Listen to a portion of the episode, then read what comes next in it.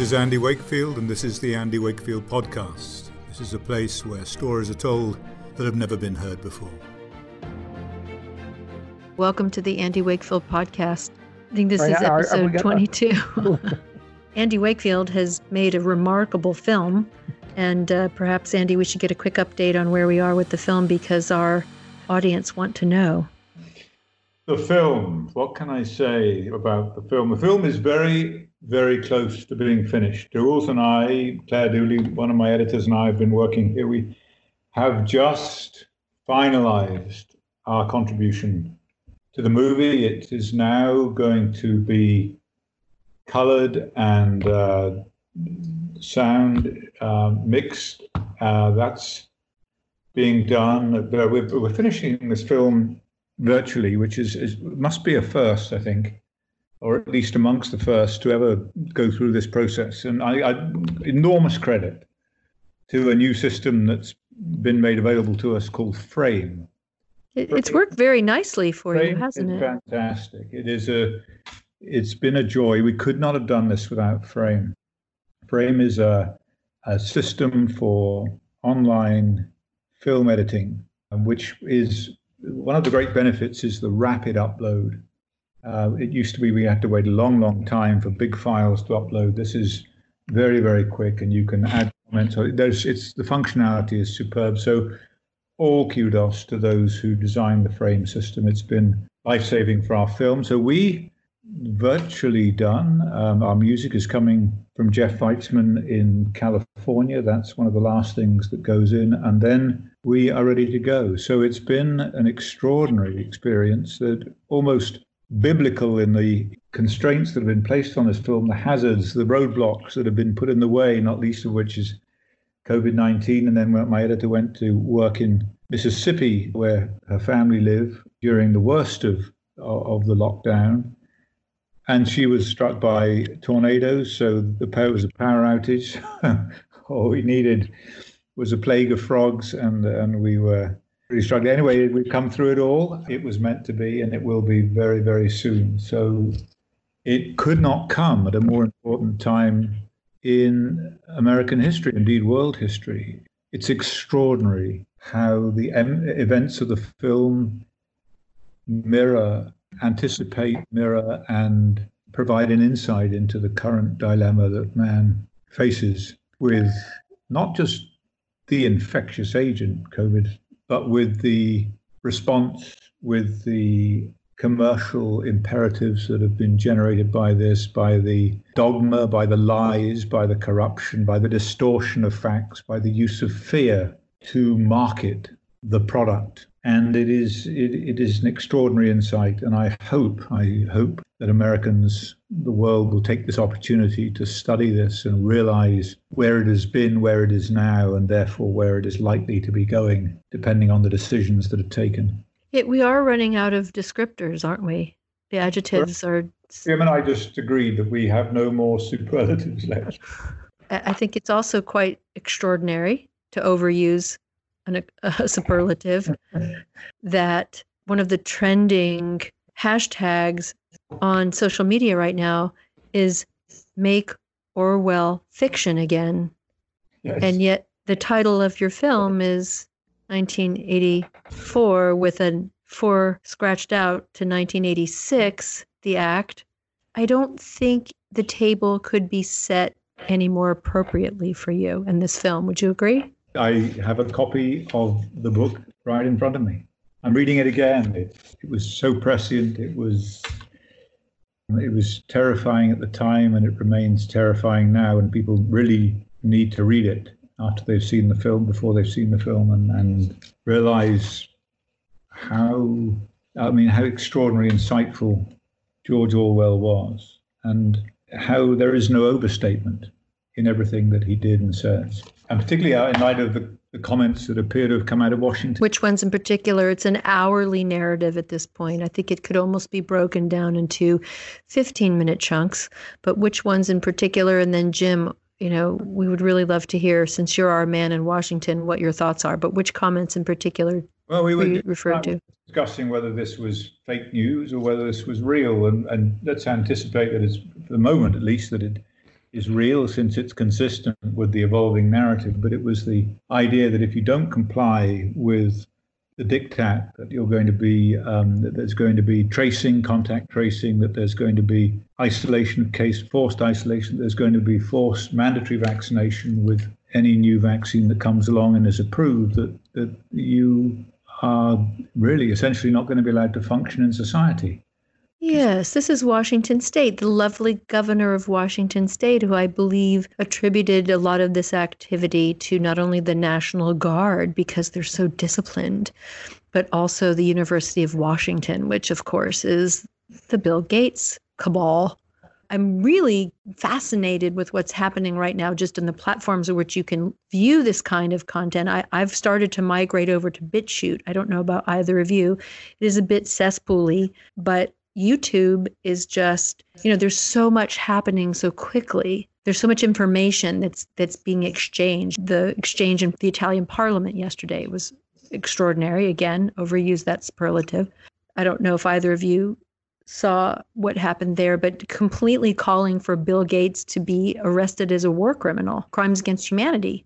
That is an unbelievable battle cry, something that you know, Italy certainly has been ground zero in a certain extent in Europe for this COVID, whatever it is. I don't even want to use the P word anymore pandemic, pandemic, who knows? I mean, but I'm just mesmerized with the shift in how we're getting information and where we're getting information and how rapid fire it's hitting us. And as you mentioned, Jim, in the beginning, we, uh, while all of this is going on, we're, you know, we've got a, a stock market and an economy that's just a roller coaster ride out of control, up and down constantly, and then blending in the Flynn situation, all wrapped up in an election year. I mean, Jim, what are your thoughts on all of this? One of the problems is that the uh, the Wu flu has been politicized, both as to its response and we're way way past treating as a public health matter. It's being treated as a political dispute, and it's become completely tribalized that interferes with the appropriate public health response. Because now the, the blue team will want to keep the economy shut down so as to damage the red team. And more and more, when it comes to the, the draconian sanctions, it will be the blue team's press element will be leading the fight for these compulsory measures. They will be writing editorials saying, of course, someone's children should be taken away. Of course, vaccine passports should be required you know, that, that's what's going to be really scary is to see the extent to which the normal voices for civil liberties will be not only gone, but on the other side. And it will come to the groups like the, the Tea Party Patriots and Open America and the occasional federal judge, sometimes state judges. There are 12 federal judges now that have issued orders against governors primarily to open up churches because pretty much all of the blue state governors have been discriminating against houses of worship in a very draconian sense. You can you can buy booze, you can get an abortion, but you can't go to church. And thankfully, there's at least a handful of federal judges now willing to to issue injunctions against that kind of conduct. It just leaves me speechless that it seems to have ramped up. In in a certain sense, it's like it's ramped up like almost seemingly overnight. And in another sense, we've all seen this coming, right? Andy, we've watched for five years as the noose has tightened on health freedom. And now health freedom is, I think, rapidly becoming a significant plank in the Republican platform. It's certainly going to affect vaccine policy, but it feels like it's igniting the awakening of the consciousness of America with regards to what really is possible here. Yeah, it's a it's an extraordinarily important time in world history, in American history. And people died so that Americans might have freedom. That was conditional. They might have freedom, but it was conditional upon the Americans valuing that freedom and preserving that freedom, not just against the original British tyranny, but against continuing tyranny, the resurgence of tyranny. It will always resurge. Special interest will always, if you do not keep the lid on it. The price of democracy is constant vigilance. People make that point very strongly, and yet we are reaching a this defining moment. It really is. You know, it's the, the dichotomy is extraordinary. On the one hand, you've got people who are prepared to go along with the system at any price because they appear to have bought into the narrative that it is this is a terrifying pandemic, or have subscribed, as Jim has alluded to, to the notion that the way to bring Trump down is to crush the economy mm-hmm. and to rebuild from that point forward with a new administration. And it reminds me a bit, there was a moment in history, and forgive me if I get it wrong, Jim will remember this as well, part of my growing up, when the Soviet empire was collapsing, the Soviet Union was collapsing, and there was, so it was fragmenting, Poland was breaking away, other countries breaking away. Gorbachev realized this, and piece by piece, and he, he facilitated it with perestroika, with glasnost. He, he realized that it was inevitable. Communism had failed, and what happened was that there was a counter coup. You'll remember there was a counter coup, by the Politburo and they had surrounded the Kremlin with a convoy of tanks. Boris Yeltsin, in the middle of the night, there was this scene, this extraordinary scene where Boris Yeltsin, carrying a Russian flag, climbs on to the tank of the commander of this of this um, tank regiment that surrounded the Kremlin, and the captain the commander at that time had two choices. And one of the, those choices would define, really, in many ways, it, the future of the world. He could either put a bullet in Yeltsin's brain and kill him right there, or he could hand it over to him. He could not do that. He could hand over his tank and hand over his regiment, hand over the Kremlin, hand over the Politburo, hand over the entire Soviet empire to Boris Yeltsin. History was in his hands in that moment. And of course, we know the choice he made. He handed it over to Yeltsin. And so the wall fell, and it was the end of the Soviet empire. And that was extraordinary. I, I feel, I sense that we are coming close to just such a moment where we have to make a very, very important decision as collectively and as, in, as individuals about which way we go forward in this because it's going to be very difficult to turn back, particularly if the side of the equation that is peopled by Bill Gates and by Fauci and by the apparatchik prevail, and that this becomes the norm, that mandatory vaccination COVID originally, and then for every vaccine that is on the recommended schedule and all those to come. Or there is destruction of the family unit, children taken away, people imprisoned, incarcerated, unable to function in society, that we really do become part of what George Orwell anticipated. So it is a, a very, very interesting time. And it's it's a matter of impressing upon people just how significant this is the tool the deep state is leveraging here is fear, and they're doing it very powerfully. And it's if you if you go out, you'll die. If you open up, the country will die. Uh, and I, I just walking to work today, uh, someone approaching me w- walked across the street so as not to come within 20 feet of me.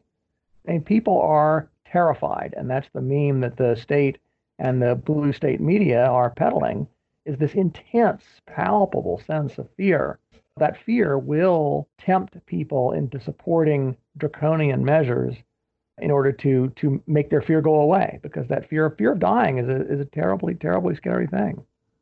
I'm struck by what we're seeing at least in the south where I am in just walking into a market I, I think Jim we sort of can see now red team blue team because the blue team is completely covered, you know, masked, gloves, um, and terrified. And the red team are just walking around normally. And it's almost as if we now have garb and fashion as a political statement for people to identify themselves. And I'm even starting to notice a pattern on various political shows and in the media where blue team in the gentleman sector tend to wear blue neckties and red team tend to wear red neckties. And it's it's just uh, it seems like like you said it's like a it's like a colors war. I feel like i'm at summer camp and and of course the stakes are infinitely higher but we've got this ridiculous condition that is just the country is becoming obsessed with and it, it occurred to me, you know, we've often said in health freedom, if your vaccines work, why are you afraid if I'm not vaccinated? Well, it's kind of the same things with same thing with masks, right? If your masks work, why are you afraid of me? And if they don't work, then why are you wearing them? Yes. Jim, thoughts? I've run out of superlative. Uh, I, will share one very interesting observation. There was a, a paper published today on just going back to the biology of, of Im, Im, immunity and looking at the ability of um, exposure to coronavirus, COVID 19, to produce long term immunity, not in terms of antibodies, but in terms of cellular immunity, the ability of T cells, T lymphocytes, to kill virally infected cells. And that was very encouraging because it did show that if you've been exposed, the ability of your T cells to respond to subsequent challenge was good and that you would be protected because it's it's not just antibodies neutralizing the virus it's the ability of the cellular immune system to clear the virus once you're infected. What was really interesting is that even people who had not been exposed to covid-19 to the current coronavirus were immune. Their t cells were reactive and conferred protection they presume by virtue of exposure historically to other coronaviruses. And this is a feature of T cell responses is they're broader. Antibody responses are very, very specific, uh, which is one of the reasons we, why you have to keep producing a new flu vaccine every year because the the proteins on its surface mutate, but not so for the cellular immune system, which is much broader and confers protection against a broader range of coronaviruses facing a specific exposure, and, and that was uh, to me that was a very encouraging thing, but also reinforced this notion that a lot of us are protected from this current infection by historical exposure to coronaviruses that have given us this broad, broad panoply of immunity. Again, arguing very strongly for the role of natural herd immunity in the protection of the species from this kind of infection and why we should encourage natural herd immunity rather than trying to suppress it. Well, the, the most powerful evidence in support of uh, your hypothesis, Andy, is the fact that we are still here as a species. Uh, we, we would have been wiped out long ago by the bacteria and the viruses if we didn't have a, an immune system designed by God and Darwin to to provide us this amazing sense of protection.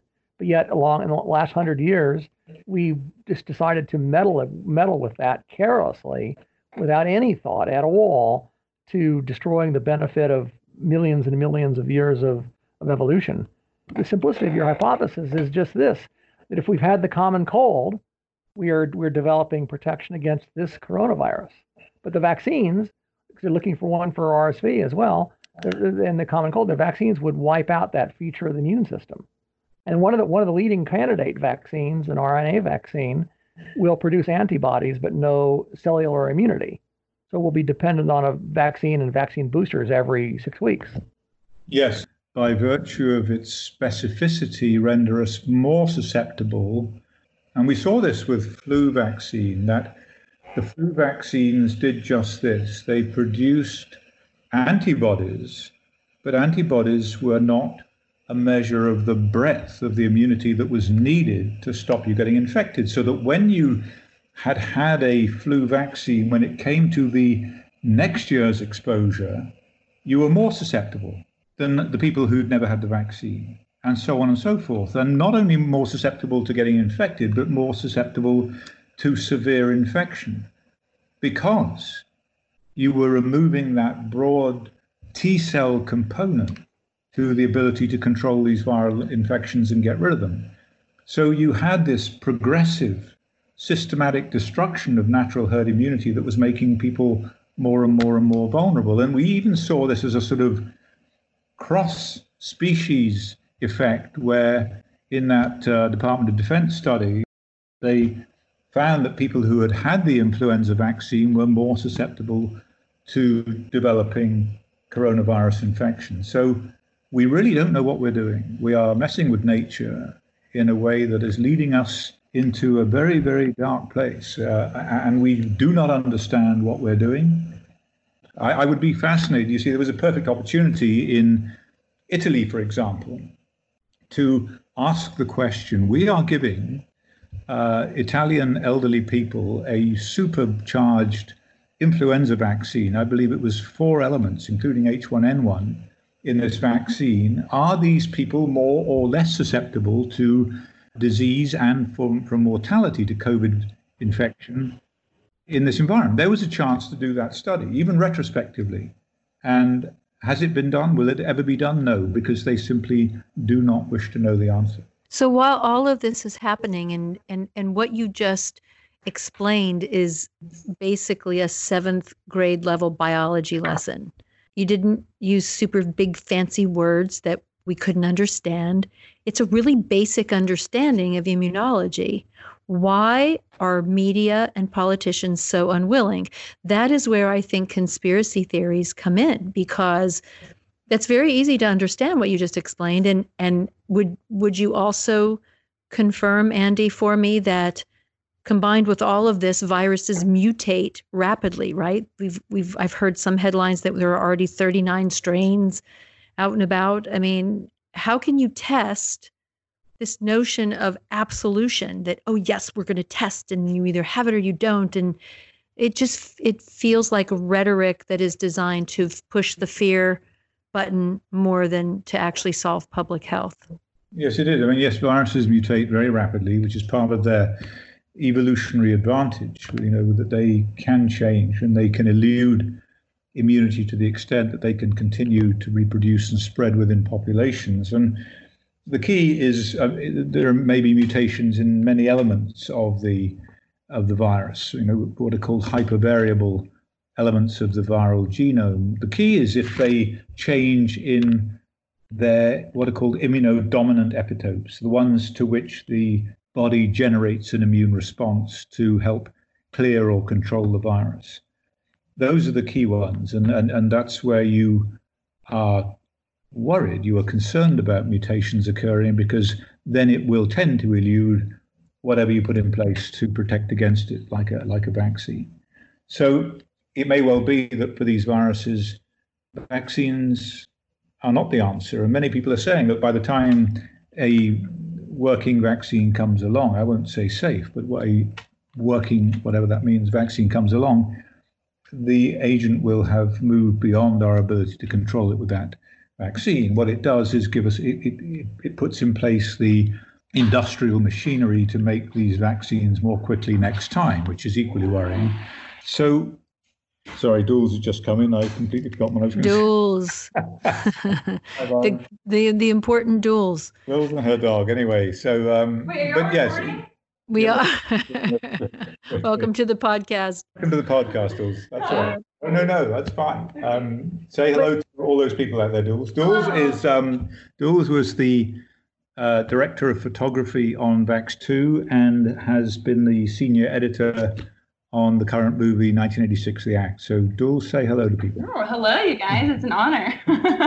I think I think we should start calling you the essential Dools because you you are so essential.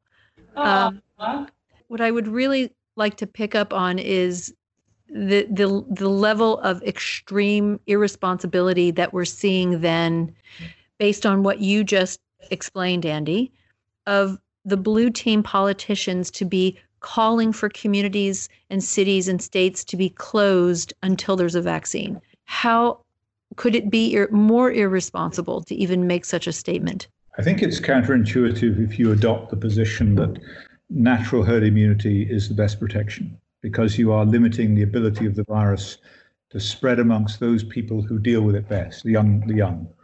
Um, the one caveat to that is the potential that Kawasaki disease, which is this inflammatory vasculitis, a blood vessel inflammation, is being seen as a consequence, we are told, a possible consequence of the vaccines. That's the only caveat. There's a lot of work to be done on that at the moment. It's, it's a long way from being proven, but I just flagged that as something to watch out for.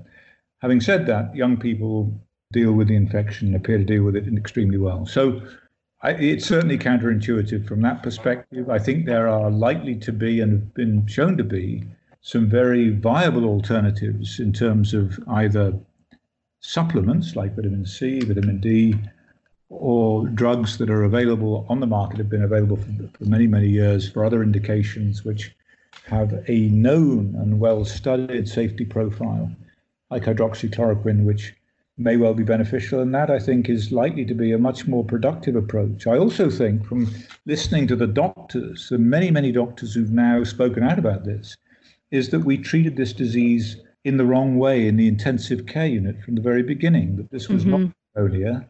This was actually a, an oxygen, oxygen dissociation function from hemoglobin, and that was best treated perhaps with hyperbaric oxygen rather than forcing air into the lungs and causing the risk of pulmonary fibrosis, lung damage, scarring as a consequence, which may have enhanced morbidity and mortality from the infection. And many, I, have listened to them with great interest. These are good clinicians saying, we are treating this disease in the wrong way. We have misunderstood this. Mm-hmm. And I think part of the mortality, at least a substantial part of it, might come down to the fact that we have not, we've been following protocols and those protocols have been misguided.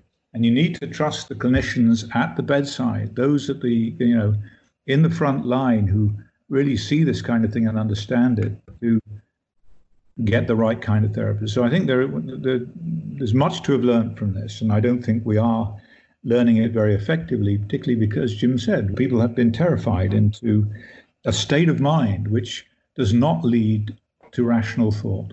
Is there any clinical rationale for why Medicare would be paying out settlements for death. So $13,000 for every death certificate that says COVID, $39,000 for every death certificate that says COVID with a ventilator. What would be the reason that our Medicare system would be offering that? Is there a clinical reason? I mean, is there is there an enhanced expense associated with COVID that would justify that kind of payout? And does it not, you know, incentivize in a really dark notion these health centers to label death certificates with these notations for a monetary payout? You would think that well, would not be a motivator, well, this, but yeah, this practice actually, Lori, is ancient. It's called upcoding been going on as long as there has been a Medicare and a Medicaid program that's this fee for service. And, and, and, a lot of these show up in the false claims cases because doctors and nurses will turn in hospitals for doing this. So you come in with a splinter uh, to the emergency room and they code it as pneumonia and bill the government appropriately. No one, nobody would ever catch that because there was there was never electronic medical records. Uh, you know, you never you, you couldn't really audit that you just see it was billed as pneumonia, even though it really, in point of fact, it was a splinter or a common cold or the flu, and they gave you gave you an aspirin and said go home. So now that we're seeing exactly the same thing with Wu flu, that you come in with the flu or a bad cold or pneumonia that's bacterial or whatever, and they code it as Wu flu because the fee for service for Wu flu, you know, Medicare pays a much higher amount for that diagnosis, that CPT code ICD-9 code because it's assumed that you know when they they they did these calculations that to care for a Wu flu patient requires a whole lot of PPE and more sophisticated medical care than does the ordinary pneumonia-based uh, you know severe respiratory disease. Mm-hmm. So uh, that, that's why there's an incentive to always code your your records with the most expensive thing you can bill for. That's not a new problem, but it's more exacerbated by Wu flu they can justify it by saying, well, it's an emergency, it's a crisis, we didn't have the testing equipment. And for a while, I think it was even, if not still, it was CDC guidance to where if you had these symptoms, you presumed Wu flu. Mm. The hospitals were within well within their rights to say, oh well, they, they said we can presume Wu flu. We'll put that down as a CPT code. Mm-hmm. the problem for me is that okay, so you let's say you ventilate. There's a difference in the rate at which they'll reimburse for ventilation for non-Wu flu and Wu flu, but the ventilation is the same. The protocol would be the same. The if it were pneumonia, for example, or whatever it were, respiratory failure, and yet one is worth twice as much as the other. That doesn't make any sense. You know, you're because you're still going through the same technical process. The other thing, of course, there must be pressure on hospitals so many of them are empty and they're losing money to actually bend the rules in a way that recodes these or upcodes them, as Jim said, um, to try and make up the, the losses. So it's um, yeah, it's that's right. All those elective surgeries have been put on hold, so they've got to make up for the revenue somehow. And we we know that healthcare workers are being furloughed. Doctors and nurses, hospitals are empty in a lot of cities.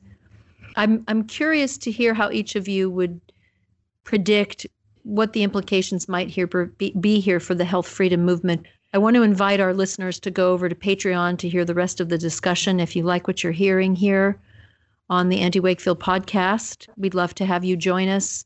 It's five dollars a month, gives you premium access. Uh, we will be putting some of our podcasts behind that paywall so that we can ensure the protection of our content. We've had, I believe, Andy, they stalled our iTunes account at episode 13. We've had multiple listeners contact us and say, we can't get past episode 13. And I think there oh, may be. On, uh, on iHeart, um, I just looked and we're at 21 on iHeart. I, oh, that's 21. good. That's good. So they've kept us up to date. I believe Stitcher stalled us at 13 at one point. For our listeners, we we are always going to be on SoundCloud. We have a paying account on SoundCloud. As long as they'll let us continue to pay our bill and hitch our ride, we will always be here, and you should be able to keep up with us weekly, except for those uh, episodes that we may move over to patreon.com, Andy Wakefield Podcast. And we'll probably we'll probably start making that move more aggressively after the film comes out. Uh, right around the middle of June, I think, Andy, is second week of June ish is what we're looking at. It's kind of ish. It may be, may, maybe sooner. I, I think it's the timing is perfect. I don't want to wait too long. People have stayed at home. They watched everything there is on Netflix to watch, and they're ready for something really make sense to them. So um, Yep, we'll, we'll be very, very, very their, co- their their content coffers are empty, so perfect time. Uh, so uh, we hope you'll join us over at Patreon.com, and thank you all so much for listening today. You've been listening to the Andy Wakefield Weekly Podcast, a place where stories are being told that have never been heard before. This is a Seventh Chakra Films production in collaboration with Brick City Creative. Please follow and like us while you still can on Facebook, Twitter, and Instagram at 1986 The Act, and soon on Sphere.